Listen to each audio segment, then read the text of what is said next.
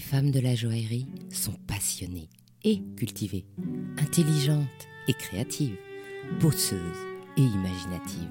Elles sont brillantes. On imagine le monde des bijoux comme un secteur léger et opulent. La réalité est autre. C'est un monde qui exige l'excellence dans tous les domaines, un monde de travail acharné, des artisans d'art aux mains de fées aux groupes internationaux, à la puissance supranationale. Le monde des bijoux, c'est aussi une certaine image de la France qui s'impose depuis le XVIIe siècle. Et dans ce monde protéiforme, les femmes ont dû se sertir une place.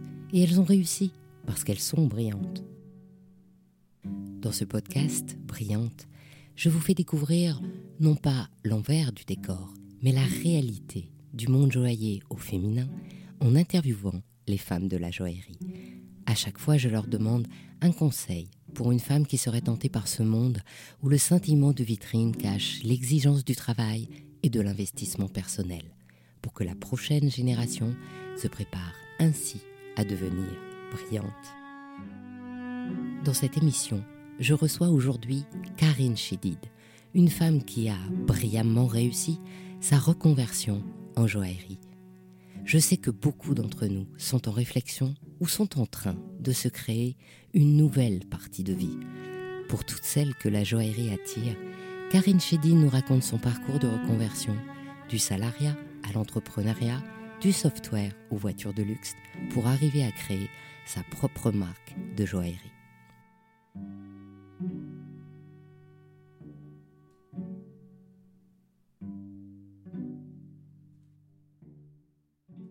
Bonjour Karine. Bonjour Anne. Je suis ravie de te voir. Merci de m'inviter, je suis ravie d'être là. Alors, explique-moi. Tu as fait des études de quoi déjà?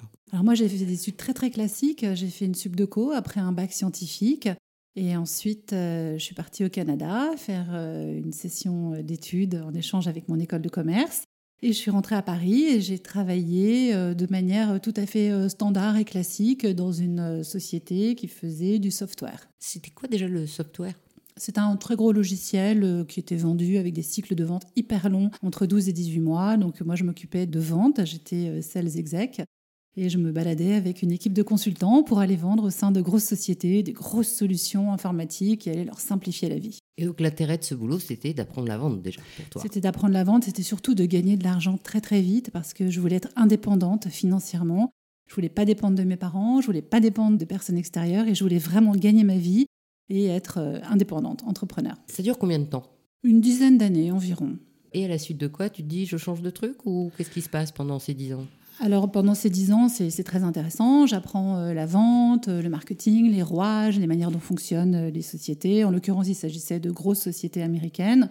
Donc c'est vraiment très intéressant. Et là, je rencontre mon mari, qui est libanais et qui est entrepreneur et qui est passionné d'automobile et qui crée sa société de distribution, enfin d'importation en France et en Europe de véhicules qui ne sont pas distribués de manière classique sur le réseau de distribution français.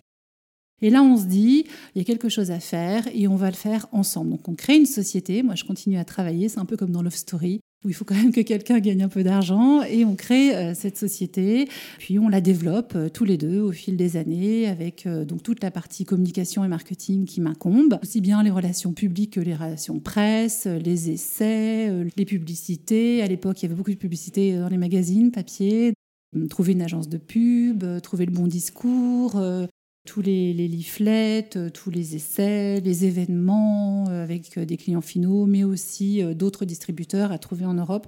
Donc c'était tout à fait passionnant. Mais du coup, les événements, ça prend beaucoup de temps, ça t'oblige à être... c'est sympa, hein, les événements au champagne dans les voitures, mais bon, je pense que ça prend sur la vie de famille quand même. Oui, ben, à cette époque-là, on avait deux enfants. Euh, c'était un petit peu euh, compliqué, mais bon, c'est un peu le lot de toutes les femmes qui travaillent et qui sont aussi des mamans. Donc il faut savoir jongler entre la vie personnelle et la vie euh, professionnelle. Mais c'était une époque aussi qui était différente de l'époque actuelle, parce qu'on était en plein bling-bling. On avait comme clients tous les joueurs de foot très connus, des acteurs très connus, des chanteurs, des grands couturiers qui aimaient s'afficher avec des grosses voitures américaines qui faisaient beaucoup de bruit, beaucoup de chanteurs aussi, quelques rappeurs. Donc c'était une époque qui est tout à fait différente. C'était quand même des super belles voitures. Oui, oui, c'était des très très belles voitures. Je ne sais pas si je peux les nommer, mais c'était des Hummer à l'époque, euh, des Cadillac, des Corvettes, euh, des Ford GT, des Camaro. Donc toutes ces, voitures qu'on voit dans les super productions américaines et qui n'étaient pas distribuées euh, ou si peu, certaines d'entre elles, sur le réseau français. Donc c'était vraiment une époque d'innocence, tout était à faire. Et c'était vraiment, vraiment passionnant parce que c'était une passion aussi. Moi, j'étais passionnée de voitures, mon mari aussi était passionné de voitures, donc c'était vraiment magique de pouvoir euh, le mettre en forme et d'en vivre finalement. Et justement, à partir de quand vous en viviez Parce que jusqu'à présent, tu avais laissé, tu continuais à vendre du software et tu développes euh, cette nouvelle euh, entreprise de voitures. Donc du coup, à quel moment on passe que dans la voiture? Alors tout est réglé avec les naissances des enfants. À la naissance de mon troisième enfant, j'ai la chance d'en avoir quatre aujourd'hui, à la naissance de la troisième, c'était impossible de, tout mener de fond. La société commençait à bien marcher et on s'est dit, bon, elle est là maintenant, on arrête et euh, je vais me consacrer à 100%, à 200% même à notre société et je vais plus faire que ça. Voilà, je vais arrêter de travailler pour les autres et je vais travailler uniquement pour nous, pour la société qu'on a montée ensemble et qu'on a développée ensemble pour aller encore plus loin. Donc là, on est en 2003 puisque ma troisième est née en 2003. Et euh, là, ça a été beaucoup plus simple pour moi parce que j'avais plus à jongler entre divers emplois du temps. Et puis, je travaillais aussi dans un environnement excessivement masculin. J'étais, pour ainsi dire, la seule femme tout le temps. Quand je partais à 18h, on me disait Ah, mais tu prends ton après-midi. Karine, c'était très, très difficile. Les voyages à l'étranger. Euh, j'étais absente euh, assez souvent du domicile, mais j'essayais toujours. J'avais un sentiment de culpabilité épouvantable. Et donc, le fait de travailler pour nous, pour notre société, j'étais beaucoup plus libérée, beaucoup plus tranquille tu me dis tout est basé sur les enfants. La dernière euh, entreprise, celle qui te meut aujourd'hui, c'est-à-dire les bijoux, elle arrive avec l'enfant numéro combien? Numéro 4.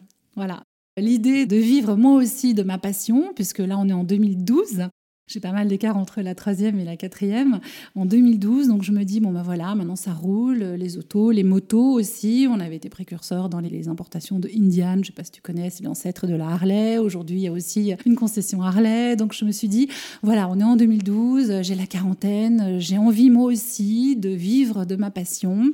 Euh, je me suis vraiment donné corps et âme à cette, cette passion euh, automobile. Je veux moi aussi donner quelque chose et euh, faire vivre mon entrepreneuriat euh, dans le domaine euh, qui, me fascine depuis toujours, qui est euh, la joaillerie. Et je vais moi aussi créer ma marque de joaillerie. qui me fascine depuis toujours. Parce que là, de tout ce que tu nous as raconté, tu nous as parlé de software, tu nous as parlé de voiture, mais en fait, tu n'as jamais parlé de bijoux. Ils viennent d'où ces bijoux? Les bijoux, c'est une passion sous-jacente que j'ai depuis toujours. Alors, habituellement, on te dit, voilà, ma grand-mère portait euh, tel ou tel bijou, j'ai toujours vu ma mère euh, s'orner de parures fantastiques et ça m'a donné le goût du bijou. Eh bien, chez moi, je ne sais pas d'où ça vient, mais j'ai toujours adoré, mais adoré les bijoux. Tout le temps. Quand je regarde. Chez on n'en portait pas Chez moi, on n'en portait pas plus que ça. Des bijoux euh, classiques, des petites médailles de baptême, euh, des petites montres, des petites boucles, un pendentif, une jolie bague, euh, une parure de temps en temps. Mais c'est pas quelque chose que j'ai rencontré dans mon environnement familial. Ça a toujours été vraiment, j'ai été subjuguée tout le temps par les, les bijoux depuis petite. J'imagine que c'est peut-être transgénérationnel cette histoire. On ne sait pas. On le trouvera un jour, je ne sais pas. Quand tu rêvais de bijoux, tu faisais quoi? Tu les photographiais? Tu les dessinais? Tu les quoi? Je dessinais énormément. J'ai toujours beaucoup dessiné. J'ai fait de l'aquarelle en étant euh, adolescente. J'ai toujours beaucoup, beaucoup dessiné. Et ce qui me venait naturellement, tu vois, au lieu de dessiner euh, des, petits bonshommes, euh, des paysages, des églises, je ne sais quoi, c'était des bijoux, tout le temps des bijoux, des bijoux que j'avais envie d'avoir, que j'avais pas vu, que j'avais pas trouvé, ou un bijou euh, que j'aurais trouvé fantastique, euh, mais qui était immétable, euh, changer, je sais pas, une tête de dragon. Bon, aujourd'hui on en trouve beaucoup, mais moi je te parle d'une époque que les moins de 20 ans ne peuvent pas connaître. Et je n'avais pas cette culture bijouesque que depuis j'ai essayé de rattraper.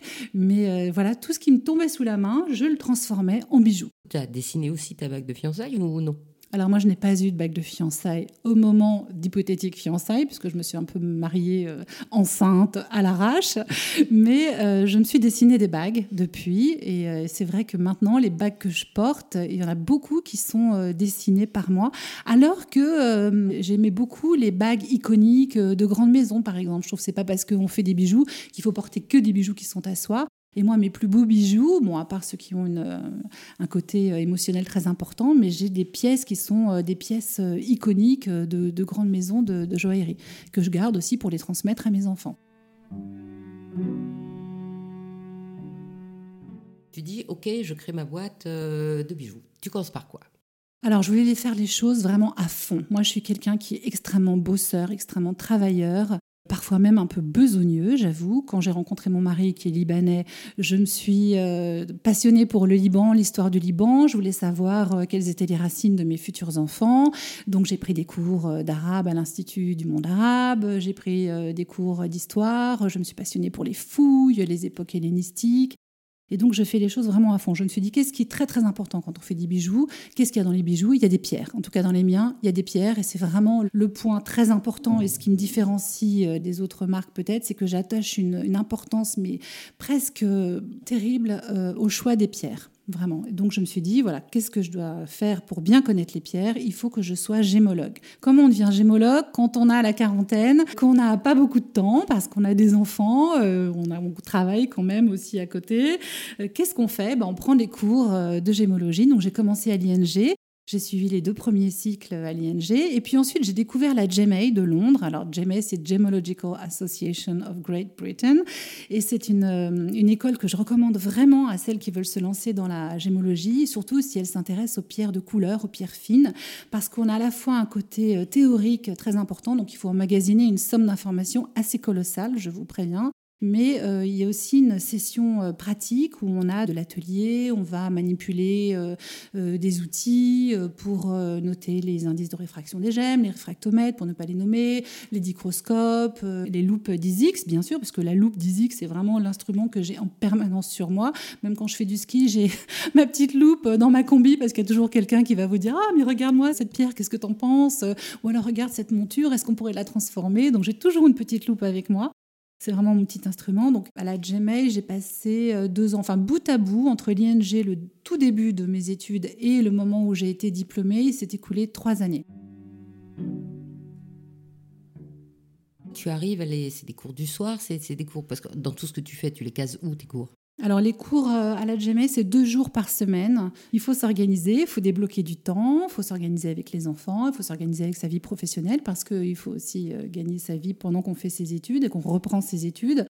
Donc c'est deux jours par semaine, plus des cours du soir. Parallèlement à ça aussi, j'ai suivi des cours de gouaché à l'école Boulle, ça en cours du soir, des cours de dessin technique aussi à l'école Boulle, également en cours du soir. Donc c'est beaucoup de temps à consacrer, c'est beaucoup d'énergie à consacrer. Euh, je me souviens, euh, dans, dans, ma configuration familiale, mes enfants m'ont beaucoup aidé par exemple. Quand j'ai fait mes premiers cours d'optique, bon, j'avais fait un, bac euh, scientifique, mais je ne me souvenais plus du tout de mes cours d'optique. Et c'est mon fils, qui a un esprit extrêmement scientifique, et qui est venu m'expliquer euh, l'optique pour euh, illustrer avec moi, par exemple, les saphirs color change, qui changent de couleur avec la typologie de lumière incidente qui arrive sur la pierre. C'est lui qui m'a un petit peu prêté main forte quand il s'agissait de sujets, par exemple, pour la géologie, la gitologie.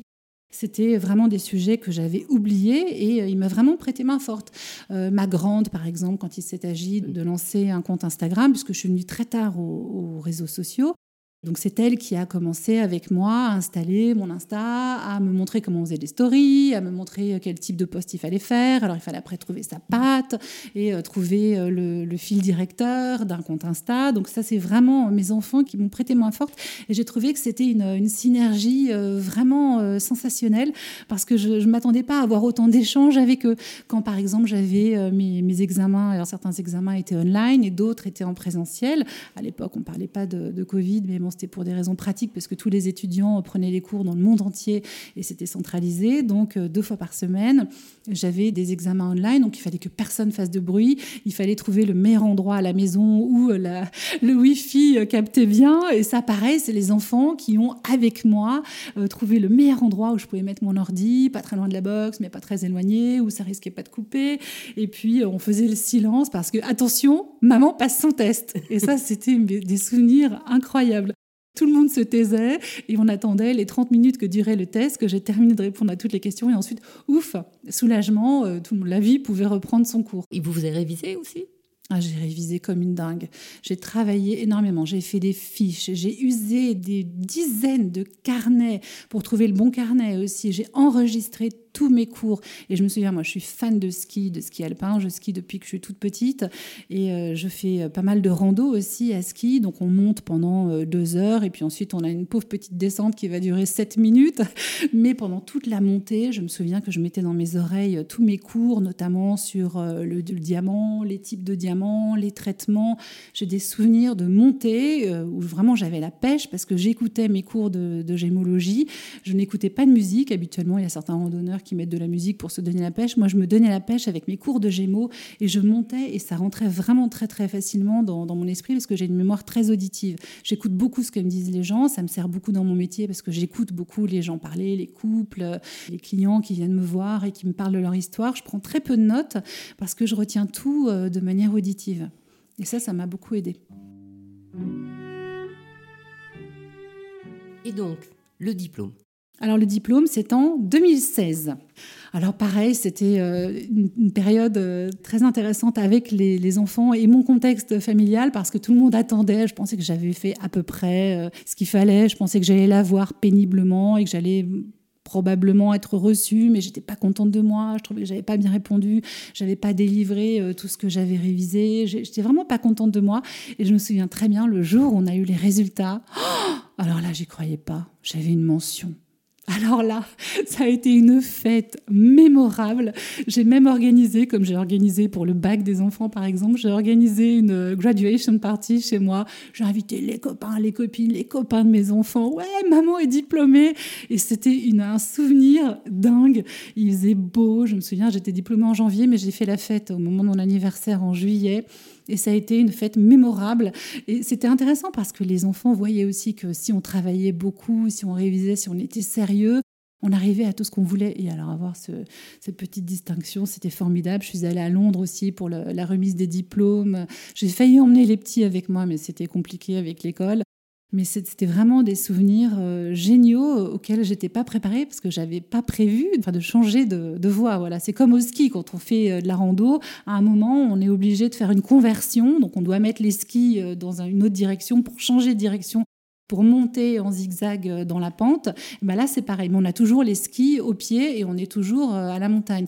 Là, c'est pareil, je restais dans le domaine du luxe, je restais dans le domaine de l'iconique, mais je changeais de matériaux puisque je me dirigeais dans les bijoux, mais toujours dans le même fil directeur du luxe.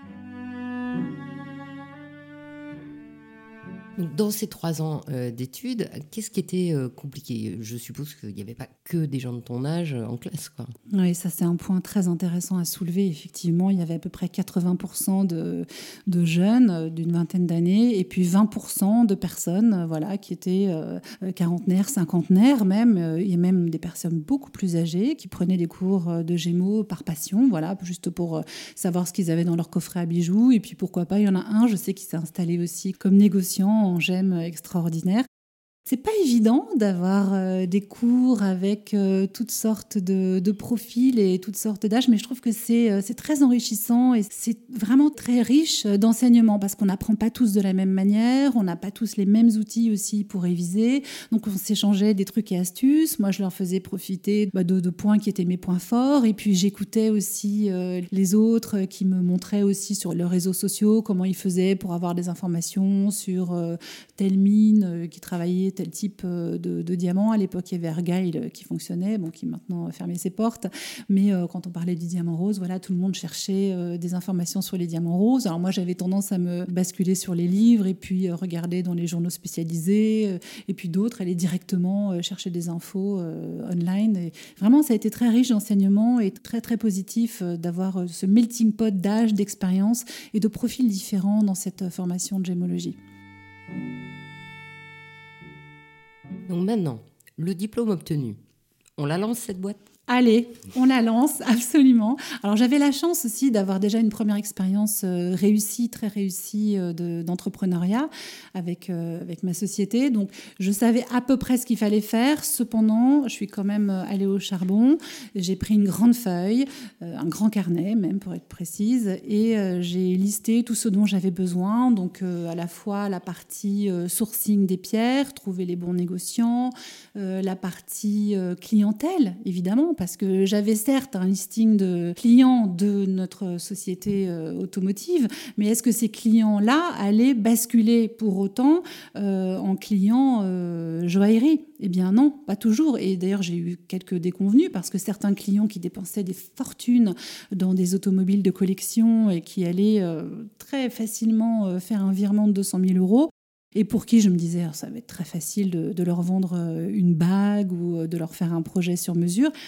Bah, parfois, j'ai eu des déconvenus parce qu'ils me disaient, oh non, tu sais, Karine, euh, non, moi, ma femme, elle est pas du tout bijoux, ou alors non, non, moi elle commande que euh, chez euh, telle ou telle maison de la place Vendôme, ça l'intéresse pas, les petits créateurs ça l'intéresse pas, donc non, je vais pas te commander euh, quelque chose. Et en revanche, d'autres clients pour qui j'aurais pas misé un copec, qui m'ont dit ah oui, oui, il faut absolument que tu montes cette société, tu peux compter sur moi, je te ferai de la pub, je commanderai telle pièce pour Noël, si tu la montes en fin d'année, je te promets, tu peux compter sur tant de pièces par an, etc.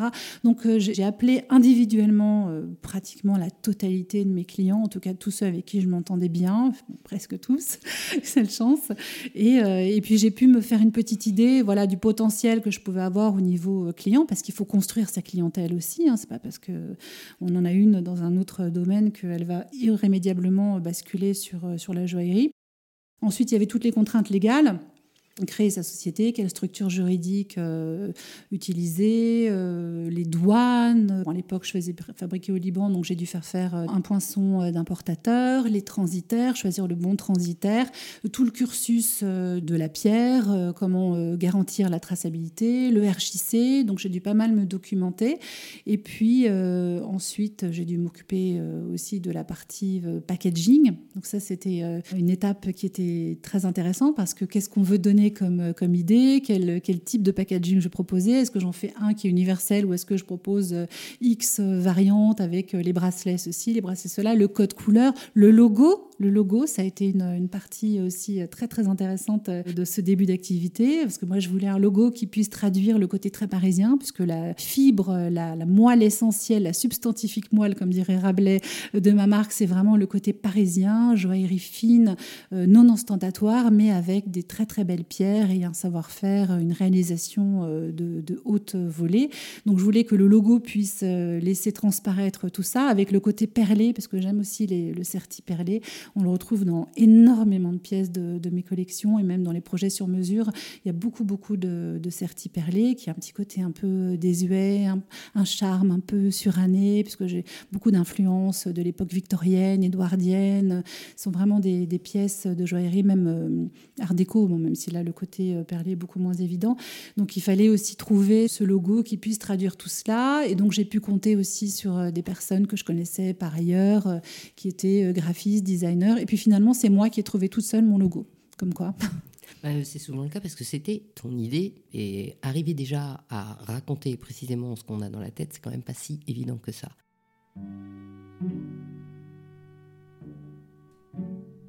Bon, je résume. Un, tu fais le tour, des potentiels prospects. Deux, tu montes ton business plan. Trois, tu trouves tes fournisseurs et l'atelier.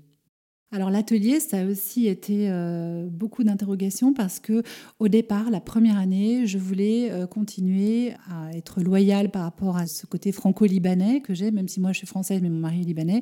Donc je voulais faire travailler les ateliers libanais, les ateliers que je connaissais parce que euh, depuis toujours, il faut dire aussi que mes amis, les amis de mes amis, me demandaient toujours de dessiner des bijoux parce que tout le monde savait que j'avais une passion pour les bijoux et donc je dessine depuis euh, depuis énormément d'années euh, des tas de bijoux. Et puis je connaissais pas d'atelier en France et comme je passais tous mes étés quasiment au Liban et qu'au Liban il y a un énorme savoir-faire euh, joaillier, je me suis pas posé la question et je, faisais euh, travailler tel atelier libanais pour tel ami que je mettais en relation directement avec l'atelier. Puis elle allait se faire faire sa pièce sur la base d'un dessin que j'avais fait. Donc je voulais faire travailler ces ateliers libanais. Donc l'atelier français n'était c'était du tout à l'ordre du jour. Et puis très très très très vite, euh, dès que j'ai créé ma société, euh, je me suis rendu compte que si je voulais en faire une activité, je pouvais pas faire des allers-retours au Liban régulièrement. Je pouvais pas, pour un projet sur mesure, me déplacer x fois pour aller vérifier la faisabilité. Et il fallait que je fasse tout fabriquer en France. Donc ça s'est imposé à moi assez naturellement. Et euh, toute ma fabrication est française, même parisienne. J'ai essayé plusieurs euh, ateliers, j'ai fini, donc ça a été un travail assez laborieux, j'ai fini par trouver un atelier qui me convient, euh, dans lequel j'ai installé mes bureaux aussi, un atelier qui travaille pour les plus grandes maisons euh, de la place Vendôme, qui a un savoir-faire extraordinaire, une équipe euh, hyper bienveillante, très professionnelle. On peut voir tout, du certi jusqu'à la fonte, euh, le poli, enfin tout est fait sur place et c'est vraiment fantastique de pouvoir voir un bijou arriver de chez le fondeur et être fabriqué, façonné par les mains expertes de ces artisans qui sont fantastiques. Alors justement, maintenant, parlons bijoux.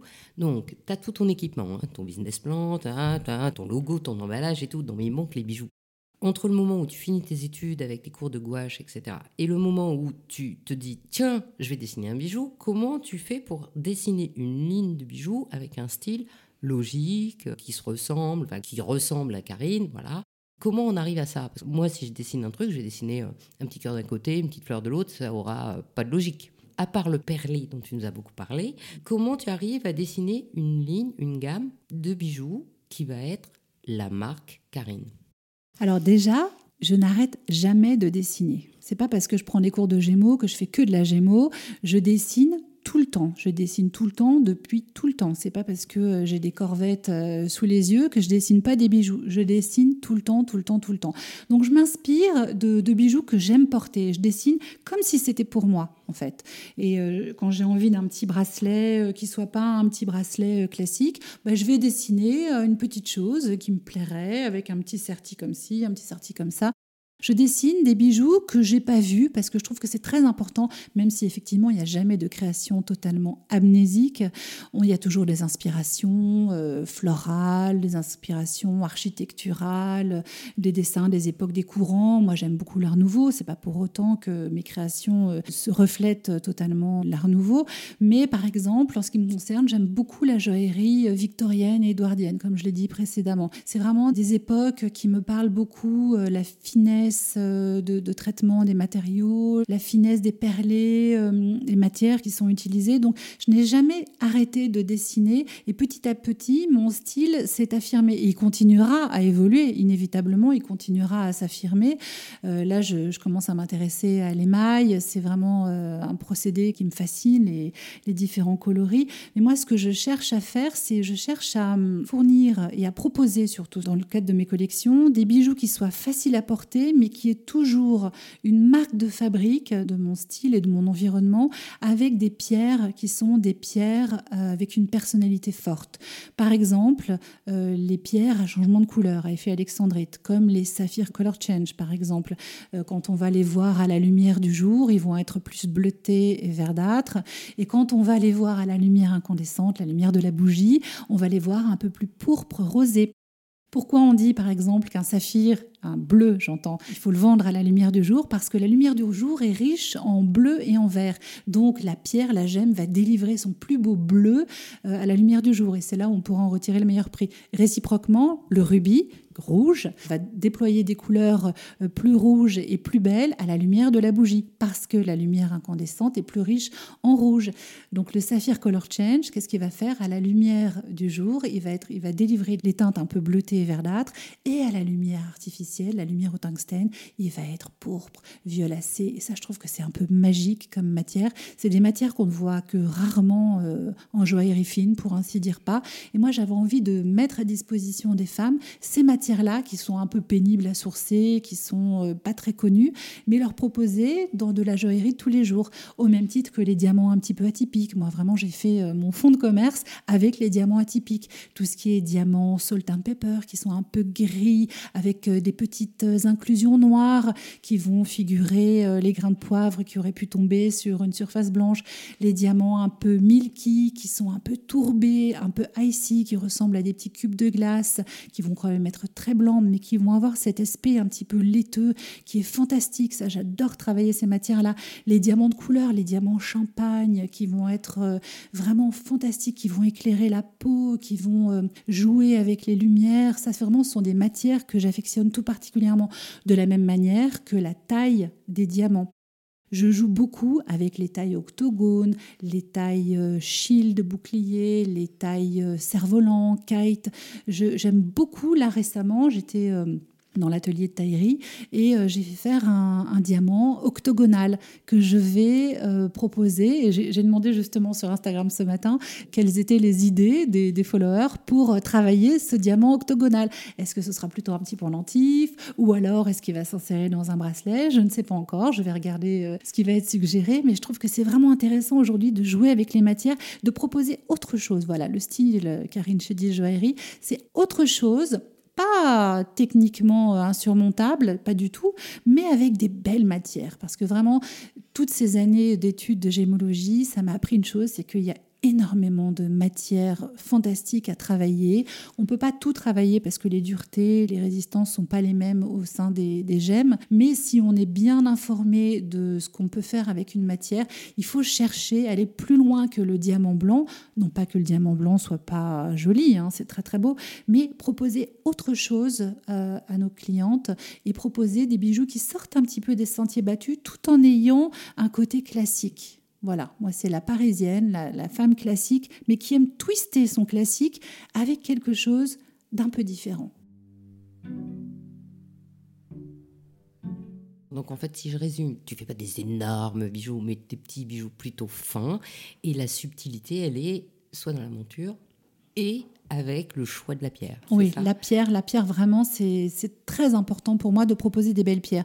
Donc je propose aussi des bagues de fiançailles. Je retwiste aussi des pièces anciennes parce que je suis passionnée d'histoire. En ce moment, je termine un cursus d'histoire du bijou, justement, que je trouve tout à fait passionnant avec une historienne de l'art euh, qui s'appelle Christine Masseron. Et je trouve ça vraiment mais fantastique de pouvoir euh, avoir à disposition euh, des informations aussi euh, passionnantes que les premiers euh, diamants, euh, Jean-Baptiste Tavernier, les diamants de Golconde. On apprend des choses tout à fait intéressantes, comment la Maharani de Baroda est, venue en France lors de son exil avec toutes ces malles remplies de bijoux et de perles fines. Voilà, par exemple, dans les matières anciennes qui me fascinent, on a la perle fine. J'ai racheté quelques colliers de perles fines, qui est une matière euh, tout à fait en, voie d'extinction, euh, pour euh, retwister justement des colliers de perles, apporter quelque chose d'un peu différent, de moderniser des petits rangs avec des diamants, avec des settings un peu différents. Donc ça, c'est vraiment passionnant pour moi. La boîte, donc si je me souviens, le Karine Chedi Joaillerie, tu le lances en 2016, on est en 2020. Il y a eu mhm. aussi le Covid. Absolument. On a bien compris que la fabrication, elle est bouquée. Tu as trouvé ton sourcing, tu as trouvé ton atelier, tu as trouvé ton bureau, génial. Mais au niveau commercial, qui est quand même le nerf de la guerre quand on crée une entreprise, des prospects de l'entreprise de voiture que tu avais démarché, combien sont vraiment devenus prospects, combien sont devenus clients et comment tu trouves les nouveaux clients? Alors finalement assez peu parce que en pourcentage c'est à peu près 20% euh, de tous ceux que j'ai appelés, 20% qui m'ont dit bon Karine si tu te lances euh, ben, on va te soutenir, on te commandera quelque chose. Alors quelque chose parfois c'est un petit bracelet à 550 euros, hein. c'est pas euh, toujours des, belles pièces à 15 000 euros, mais en tout cas parmi ce, peu de, de, pourcentage de retour, ils ont tous été loyaux, tous ces 20% là, ils m'ont tous commandé une première pièce. Et puis ensuite assez naturellement, euh, les nouveaux clients ont commencé à arriver par le bouche à oreille, euh, parce que euh, je vais au charbon tout le temps. Quand je, suis dans une soirée, je parle de ce que je fais. Quand je discute avec un tel, je parle de ce que je fais. J'ai des amis, d'amis qui viennent me voir, qui ont envie de me soutenir, qui ont envie d'encourager la création française, la création parisienne. D'autres personnes aussi qui sont sensibles au fait qu'une reconversion à la quarantaine, c'est quelque chose de, louable et qui ont envie de me soutenir aussi dans cette démarche-là. Quand on a eu le premier confinement, les deux premières semaines, c'était stupéfaction totale, j'ai, tout s'est arrêté. Et puis petit à petit, euh, les, appels ont commencé à, revenir et on m'a commandé des pièces, alors beaucoup de sur-mesure, mais aussi euh, des, pièces qui font partie de mes mini-séries. Euh, j'ai eu aussi des demandes, alors il y en avait une qui m'avait beaucoup beaucoup émue, c'est une dame historienne qui m'a demandé de refaire tout son coffre à bijoux dans l'hypothèse où elle devrait céder ses bijoux quand elle serait plus âgée. Donc j'ai refait euh, des belles bagues euh, à l'identique avec le même savoir-faire. J'ai changé des pierres qui étaient grisées, j'ai retaillé des pierres, j'ai remplacé à l'identique des pierres qui étaient parties avec le temps. J'ai transformé euh, une parure à l'égyptienne. Je suis sortie un peu des sentiers battus et je suis sortie de mon, savoir-faire puisqu'on a travaillé à cette époque-là des, des turquoises, j'ai trouvé qu'il y avait vraiment des démarches euh, très enrichissantes de la part de clients qui avaient envie euh, de m'encourager dans cette, euh, cette démarche et puis qui aimaient mon travail aussi.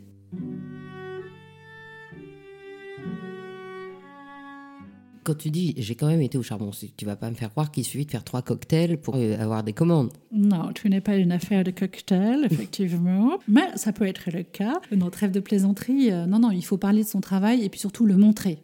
Avant, je portais rien euh, de pièces que j'avais créées.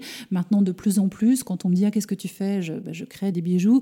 J'ai toujours une ou deux pièces à montrer, euh, telle une bague ou un bracelet, une paire de, boucles d'oreilles, pour montrer ce qu'on fait, parce que c'est difficile de conceptualiser quand on voit quelqu'un euh, qui fait des bijoux. Aujourd'hui, il y en a pas mal sur la place, mais, mais expliquer vraiment la démarche et la, démarche en ce qui me concerne au niveau des pierres et du savoir-faire au niveau de la réalisation, c'est quelque chose qui, qui ne se rencontre pas partout. Et donc, donc c'est quelque chose sur une chose sur laquelle j'insiste. Mais c'est un travail extrêmement laborieux, c'est beaucoup de travail, c'est beaucoup, beaucoup, beaucoup d'énergie Concrètement, tu vas pas que un cocktail. Tu fais comment pour aller trouver tes clients? Comment tu vas aller chercher tes clients? Alors mes clients, il y a aussi un aspect qui est très important, c'est le site internet. Donc j'ai fait faire un site internet, un site marchand avec une e-boutique et j'ai été référencée aussi chez deux marketplaces euh, qui distribuent aussi mes bijoux. Comme 58 facettes, par exemple. Absolument, 58 facettes. D'ailleurs, et la deuxième plateforme alors? C'est Roscut. Il y a aussi euh, Instagram qui m'aide beaucoup, qui est quand même une sorte de vitrine euh, à laquelle je suis venue tard et je regrette aujourd'hui. Voilà, si j'ai un conseil à donner, créez votre Instagram tout de suite parce que c'est vraiment une vitrine euh, sensationnelle. C'est une vitrine, c'est pas un Instagram marchand. Alors si, maintenant on a des InstaShop et on peut acheter en, trois clics, on peut acheter un bijou sur un compte Instagram. J'ai des clientes américaines, des clientes espagnoles, étrangères qui commandent uniquement sur Instagram ou qui me découvrent avec Instagram. Donc en fait, ton conseil pour ceux qui se lancent, c'est d'accord, il faut faire des salons, il faut. T'as pas de boutique j'ai une boutique en saison d'hiver à Courchevel, qui est là de décembre jusqu'à avril. D'accord, en fait, ça veut dire que tu as fait fabriquer les meubles pour la boutique, tu loues la boutique, tu as quelqu'un en boutique? Non, non, c'est un concept store. Donc, euh, j'apporte uniquement les displays, la mise en scène et les bijoux pendant toute la saison. Et là-bas, ils ont des vendeuses que je forme à qui euh, j'explique euh, la suite scientifiquement les bijoux, je, les, forme à la vente et puis je suis toujours disponible H24 pour répondre aux clientes essentiellement étrangères. J'ai la chance de parler plusieurs langues, donc ça, ça, facilite aussi. Mais parfois, moi, je fais la vendeuse. Je la fais même assez souvent, la vendeuse. Il faut être vraiment multicasquette dans ce métier. Et en dehors donc de la boutique de Courchevel en saison, de Instagram, de ton site marchand, tu as des pop-up? Alors j'ai un pop-up, mon premier, qui sera du 1er au 6 décembre avec 58 facettes, dans lequel j'exposerai des, bijoux euh, plutôt fins et euh, pas trop chers euh, pour les cadeaux de Noël. 58 facettes, ce pop-up, parce que tu fais partie de leur plateforme. Absolument, je fais partie de cette plateforme qui est assez active, qui me convient parfaitement. L'idée, c'est de démultiplier quelque part les points de vente qui sont virtuels. D'autant plus qu'aujourd'hui, avec euh, le confinement, la fermeture des boutiques, euh, c'est très important de pouvoir développer en virtuel l'acte de vente. Par exemple, ce que j'ai développé au cours du premier confinement et que j'ai encore plus euh, mis en place aujourd'hui, ce sont les démonstrations vidéo pour des clientes qui ne peuvent pas se déplacer, qui n'ont pas le droit de se déplacer, et c'est bien normal. Donc je leur fais la démonstration en vidéo du bijou porté et on se cale 20 minutes, une demi-heure, et puis je leur montre les pièces qu'elles veulent voir Je les porte sur moi. Après, je peux très bien les faire porter sur un mannequin si nécessaire, mais sur moi, c'est suffisant. Et je leur montre en zoomant euh, les particularités des pièces. Bon, évidemment, on n'a pas la même sensation que les pièces portées, notamment euh, au niveau des, des, pierres et des couleurs de pierre, parce qu'il y a toujours un filtre. Mais c'est mieux que rien et c'est vraiment quelque chose que j'ai développé cette année. Ça veut dire qu'en fait, aujourd'hui, la vente, en dehors de la publicité qu'on connaissait que avant, elle se démultiplie. Il y a la vente que tu fais en one-to-one dans ton bureau euh, quand ce sera réouvert.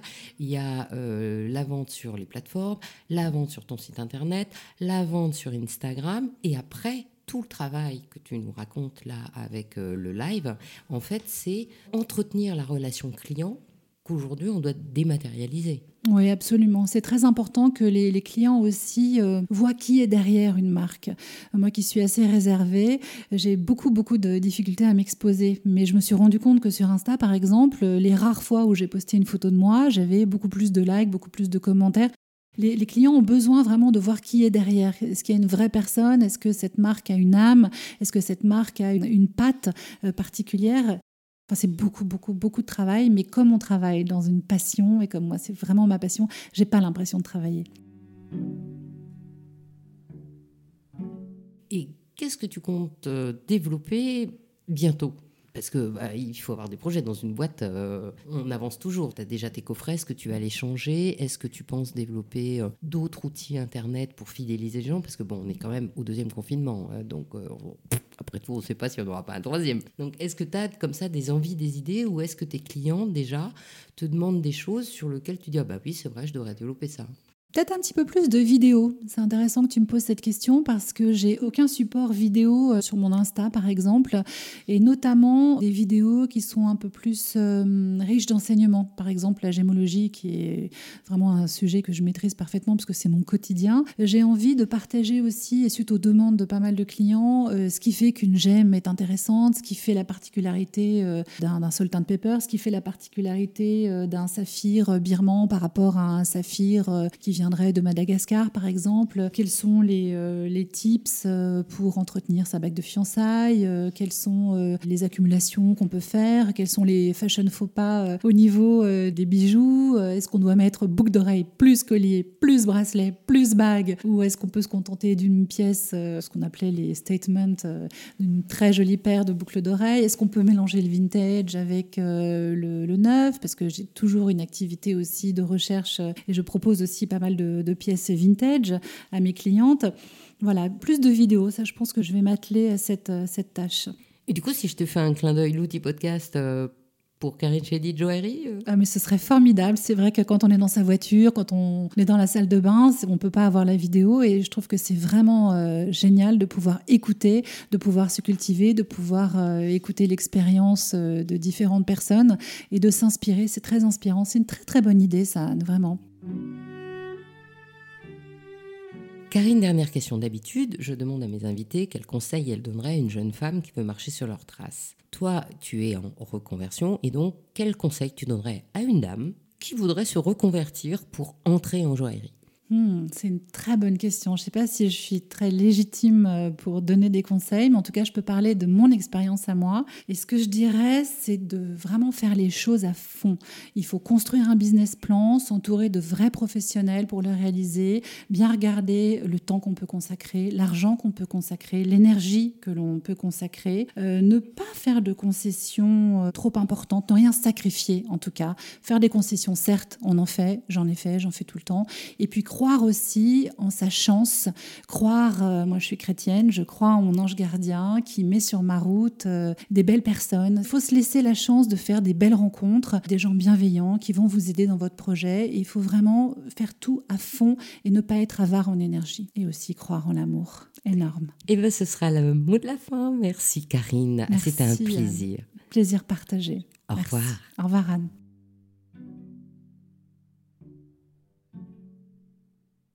Merci d'avoir écouté Brillante. Je vous invite à me faire part de vos commentaires, de vos réactions, de vos envies ou de vos questions pour Karine sur les réseaux sociaux d'Il était une fois le bijou.